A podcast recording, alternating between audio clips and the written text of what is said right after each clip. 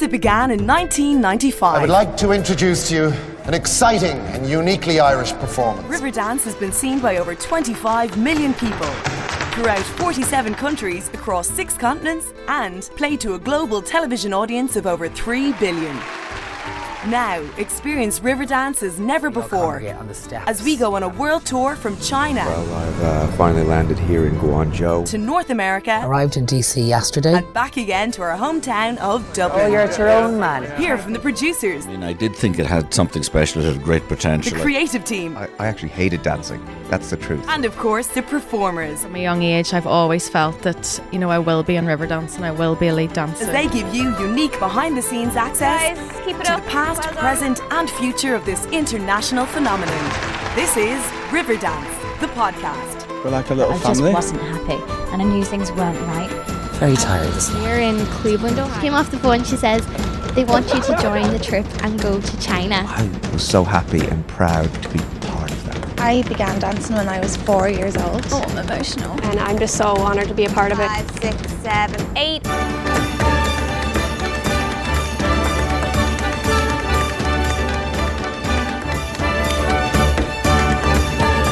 Hello, I'm Darren Casey, a dancer with Riverdance since 2008, and I'll be taking you on tour around the world, introducing you to the dancers, directors, producers, and personalities of the show across this 10 part podcast series. In this first episode, we'll join up with the Riverdance cast and crew as they arrive in China for another memorable cultural experience.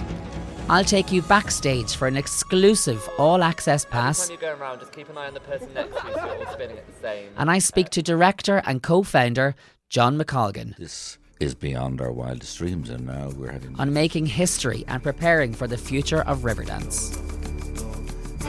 But first stop is China, and we join Padraic Moyles, Associate Director, as he takes us on his long haul flight from Dublin to Beijing.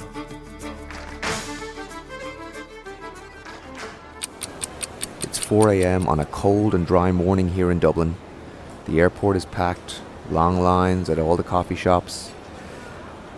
And I'm about to board my first flight from Dublin to Paris.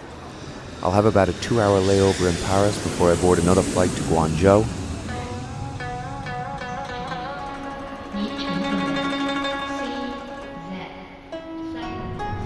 Well, I've uh, finally landed here in Guangzhou. It's um, 11:11 Irish time as I speak to you. Uh, seven, just past seven o'clock in the morning here in Guangzhou. 7:11 here in Guangzhou. I have about an hour-long taxi ride uh, to the South Street station, but it took me about 20 minutes to try and describe where I was trying to go to my taxi driver. Um, he doesn't have great English, and I have even worse Chinese. One thing I always find strange in China or find interesting in China is uh, the driving. Um, they drive so, so fast, and although there's lanes and markers on the road, just weave in and out. And your horn is used as a device to let other people know that you're coming up alongside them rather than to uh, get out of the way or let somebody know that there's danger. So the horns are constant. It's crazy. It's different. If uh, if you were driving like this in Ireland or in the US, you'd certainly be pulled over within a matter of minutes. Here in Shenzhen, um, on our way to the markets. I'm here with uh, Julia Gatz and Erin, and both actually, isn't it funny, all of us are Americans. and I'm here with a great taxi driver. What's your name? 孙景华，我是中国人，是吗？我是中国人， Say again. 我听不懂。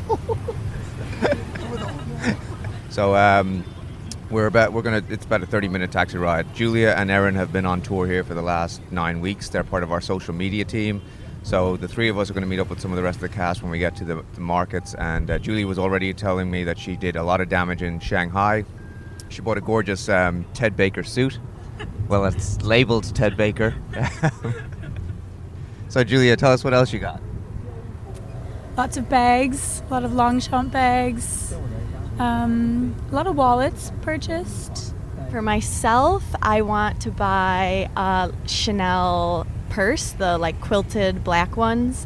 I just think are really nice and kind of timeless. So I'm hoping to look for something like that. A copy of the Chanel. Yes. Let's see what we'll uh, end up with today, I guess.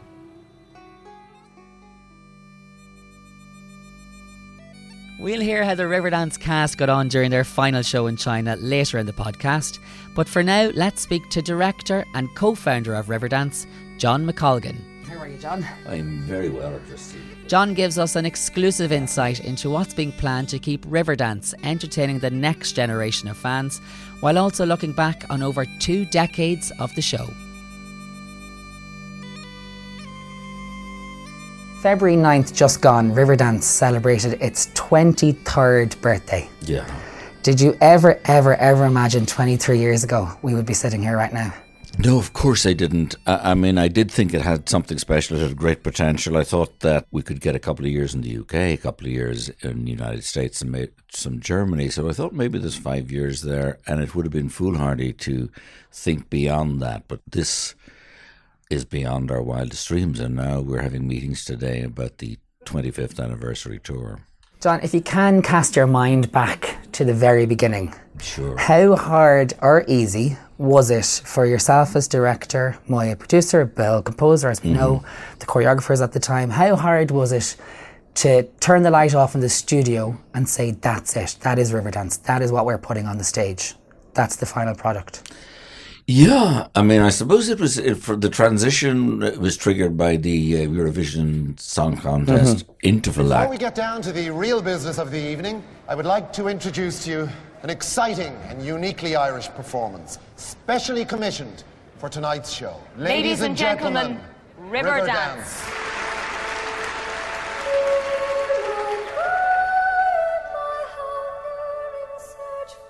So we decided that you know, there was definitely something different. I'd been in the business 30 years and I'd never seen an audience of 4,000 people from 30 different countries who had mm-hmm. no idea what they were seeing jump to their feet. I've never seen that.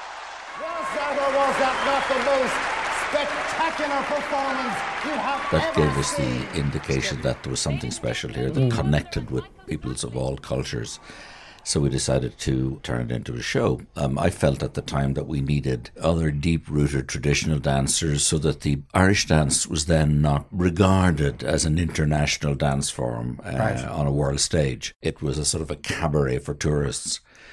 And I felt for Irish dancing to be taken really seriously, we had to see it up against flamenco yeah. and Russian and tap. Put them and, all on the same all, stage. And so they could be all on the same stage and so they would hold that the Irish dancers would hold, hold their, own. own, and that that, as we now know, more than happened. And the Irish dancers, to this day, are the stars of the show. Mm. We have fantastic flamenco, fantastic tappers, and we have great Russians. But at the end of the evening, it's the Irish dancers who deliver. Mm-hmm. And the boys and girls now, 23, four years later, are a, a, different breed. Yeah. Originally, Irish dancers were competitive. They got ready for competitions. They danced for four minutes and they got awarded marks. Mm-hmm. Now these guys uh, and girls do eight very tough shows a week. Mm-hmm. So the body shape has changed. Uh, they have to train differently. They have to eat differently. They're in a professional yeah. situation, and they have to be all the usual things about professionals: on time, be fit. If you're not fit, you can't dance. If mm-hmm. you can't dance, you can't work. How long did the process, John, in getting all those other aspects apart from the Irish dancing? The Irish dancing, it got its name from the few minutes in the Eurovision. We knew that was going to work. Yeah. How long was the process in gathering everyone else, making sure that we got enough scope well, for extraordinarily, now looking back at it, I was naive to think because my background was television, yeah. and we figured that we wanted to show up on the anniversary of the television production. Yes. So within one year uh, of the point, we opened again in the point mm-hmm. with Riverdance the show. We all believed in it very much, but uh, we didn't know. We had to raise, at that time, myself and Moya had to raise about a million and a quarter uh, pounds. RTE were very supportive, uh, a number of people were very supportive, and then a number of people who said they were going to invest it. And so we were very close to the opening, and we had to we had to do well. We had to sell out to to, make sense of it. Mm-hmm. Yeah, and um, we did a late late show just before Christmas, and Gay had uh, Michael Flatley and Jean Butler on, and myself and Moya. And he was fantastic. And he had uh, a routine from the show, I think Riverdance, and he said, "This is the perfect Christmas present. You got to get tickets for Riverdance." Riverdance, the show, will open at the Point Theatre in Dublin on the 6th of February next. That's 1995. Well, I think that was a big contribution. Mhm. But by the time the show opened, Mhm. uh, in the body was sold out. Yeah. So our our financial anxieties were gone. The entire stint, not a seat left for the There entire wasn't- there stint. wasn't a What was the left. initial stint? What was the length of stay I think it was two weeks. Started off very strong. We've changed it. We've polished it. I think, in in fairness, Michael Flatley is a very charismatic dancer. Uh, he was different than any other Irish dancer in Ireland. Certainly, he had influences from show business and Broadway, and he was a, a showman. Yes. which Irish dancers are encouraged not to be Mm. at the time. At the time, it was almost by your you were side and encouraged to be nearly lack be of character up no to that character. stage. You had, a, you had a, sort of blank expression, and you worked on your technique. Well, he really, you know, he was a showman, and he was also a very fine dancer.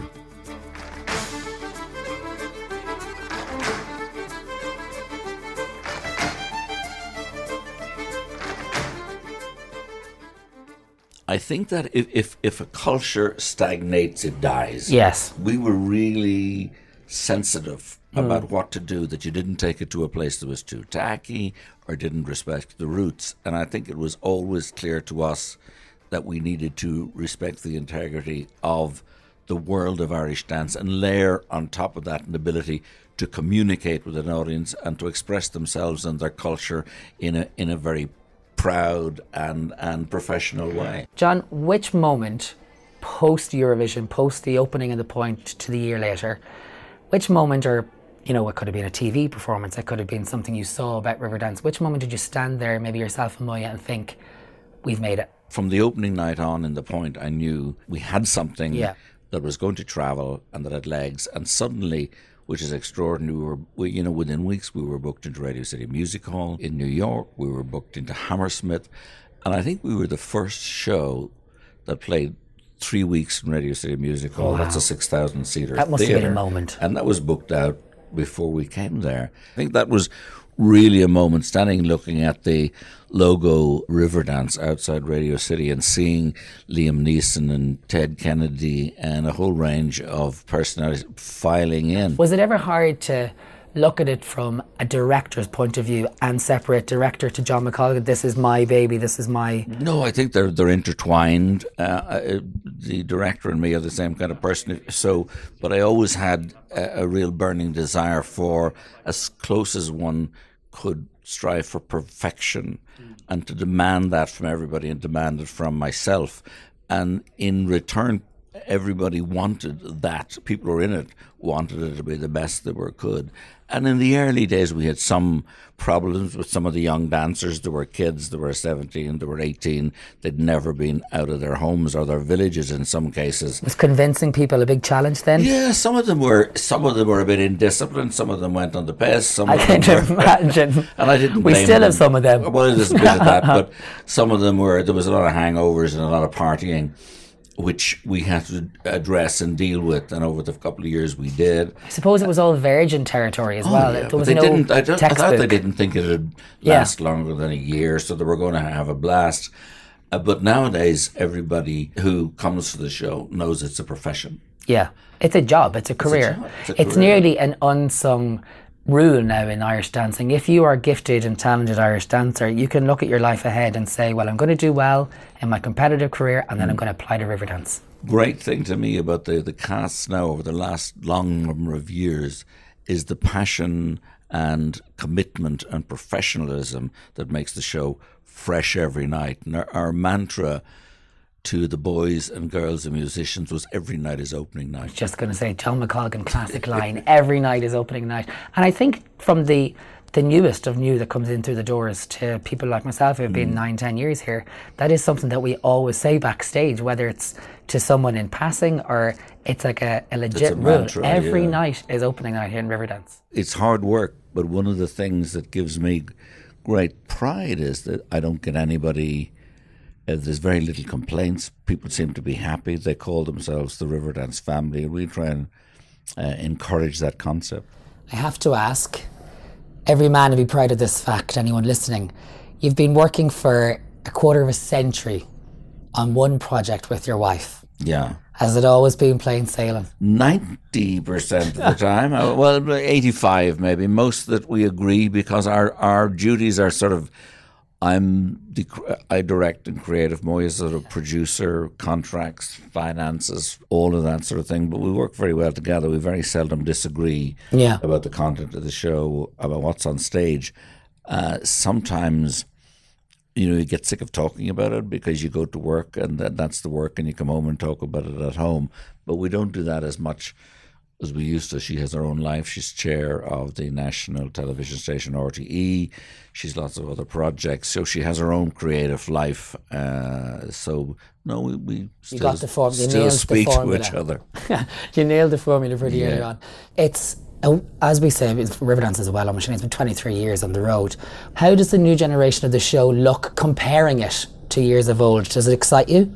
Very much so. I, ha- I have to say, and uh, it, it, it goes without saying that the dancers today are fitter. They're a different shape. They're professional athletes. Um, they turn up knowing the show. They turn up on time. Uh, they warm up. So they're professionals, and I think they appreciate that they're respected and cared for. They appreciate that the from the producers, from ourselves, myself and Moya, Padraic Moyles and Julian Erskine and Sean O'Brien. Everybody really cares about the show, and every single person understands. And I always say that it's a very broad triangle for people to work in the show, but the tip of the triangle, the people who go on stage every night.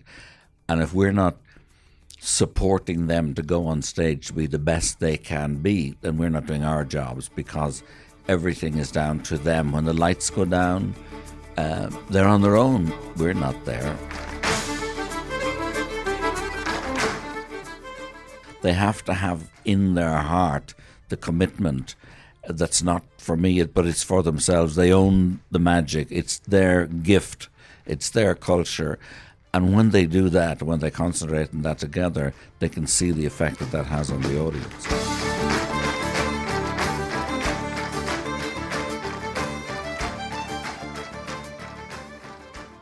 Thinking back over the last 23 years as well, is there one moment particular, or maybe a few moments, Mm. where you as a director look back on a decision you made? Mm. Maybe it was, you know, today that we have got new, we've new numbers in the show, we've got new Mm. material in the show. A decision, a particular decision that you made that you think, thank God I did that. Thank God I made that call. Um, there's a number. There's, there's there isn't really one. Give us a I'm- few then. I really love the uh, relatively new number, the Anna Livia. Had the boys at a great Distant Thunder number, and I thought some time ago I'd love to have something that showed the girls as, as strong women. Yeah. And give them a strong sort of macho routine. So that I really am pleased with that. In this production, the musicians are not sitting down; they're on stage. They're integrated with the dancers. And I enjoy that. There's three fabulous, talented women there too. There's very few jobs around the world where you get, at the end of your shift, a standing ovation for an average four to five minutes a night. That must be very proud that you've generously given that platform to thousands of dancers now. Mm. Do you take so much pride out of that No, fact? I really do, and it's a chicken and egg. I mean, we've created the show. The I have to take some credit for the finale. I created it, and some paper one time said, "I mean, it's it's the longest finale in the business." What it does is it reminds the audience in 40 second bursts what everybody did. So you see the whole show and you can see them getting more and more excited. And uh, as it as it reaches the end of that finale, they, they, they jump to their feet. And you turn around and you look at the faces. But they wouldn't do, you could do all of that dancing, you could do the choreography, but unless your heart is there and your spirit is there, and there is no doubt that there's mental telepathy between performance and an Oh, audience. 100%. There's no doubt. And if you're there and you do everything right and your mind is somewhere else, but if you've 40 people dancing, they have one thought in their head about themselves, the pride, the number, and they're transmitting that to the audience. You can, audience can literally feel that. And I- I've seen, you know, I, I lived in London for years, and I went to see lots of shows, and I would go to see a show that was say five years old, Yeah. got great reviews, and I'd be very excited to sit and watch it. And halfway through, you'd know they were on on au- automatic uh, Autopilot. Autopilot. They were line perfect, word perfect, but they weren't there. Emotionless, yeah. Yeah, there was there was no real emotion, and you figured that they'd do it the same way whether you were there or not. They were just, you know. So I remember thinking, if I'm ever in charge of a show that is a long run, I'll never forget the disappointment as an audience member. Yeah. you know that they weren't fully there. I really respect how hard it is to be a good dancer. Mhm. It's it's very hard. Uh, you have to be very disciplined. You have to work very hard to be. Everyone in the show is at the top of their craft, and I admire them so much. And on a regular basis, I tell them, and I think the culture of our company is very respect.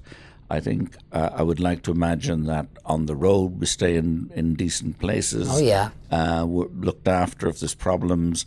Um, we look after you, or you look after each other. So there's a there's a sense of being um, cared about and respected and admired.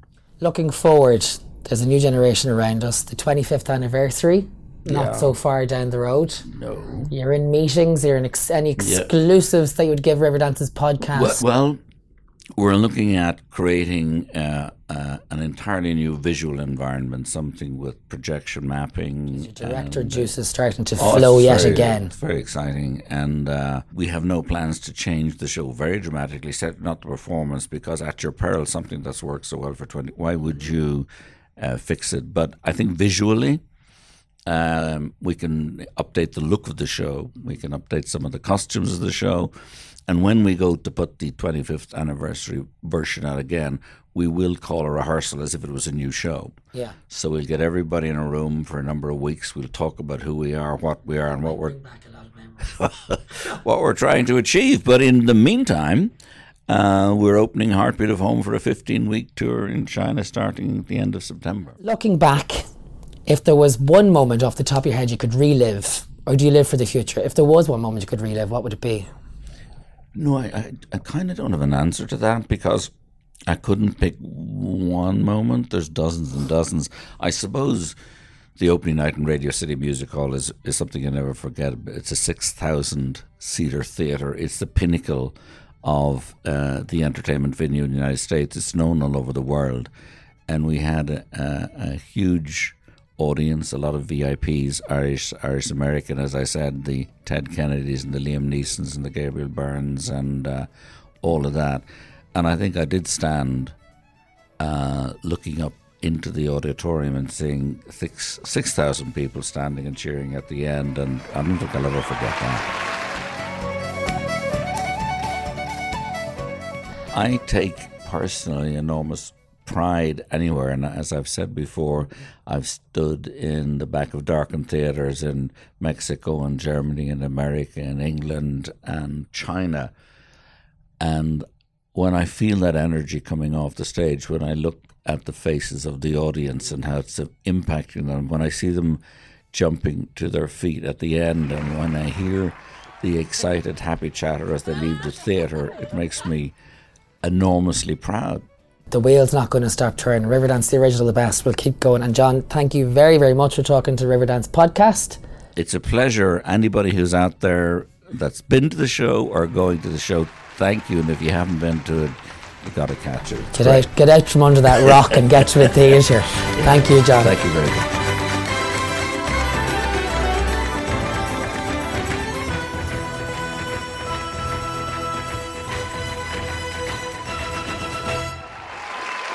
As the nine week sellout China tour comes to a close, I've just got in from watching the show. Uh, incredible show this evening. Um, completely sold out here in Shenzhen this evening. Uh, there was a huge Irish contingency in. Bobby Hodges, our lead dancer, was on fire. Louise O'Sullivan, who hadn't performed the lead in a long time, was her first time um, on this tour, and she was incredible. All in all, the show was extremely tight. I was watching the guys go through their rotations and their warm ups earlier today, and it's just great to see the discipline and the dedication they have to their craft, to this brand, to them themselves as a team, as professionals. So all in all, a very long day, a very productive day, a very enjoyable day.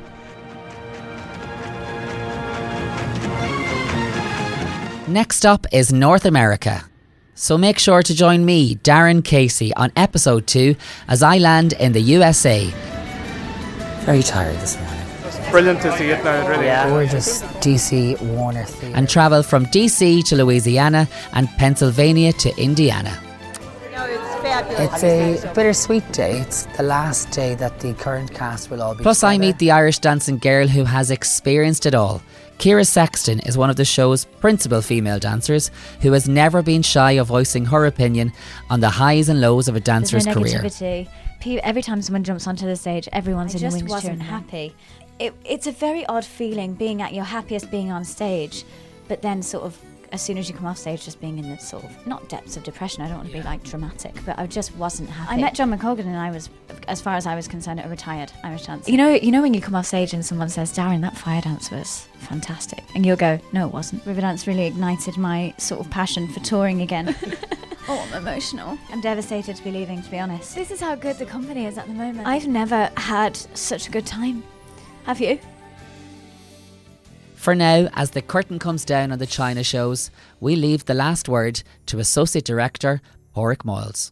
Every now and then you have to pinch yourself to realize how lucky you are to be a part of something that you love, to be a part of something that you're passionate about, and to be in a position to influence people, hopefully, in a positive way as we all strive to make what we love be the best it can possibly be.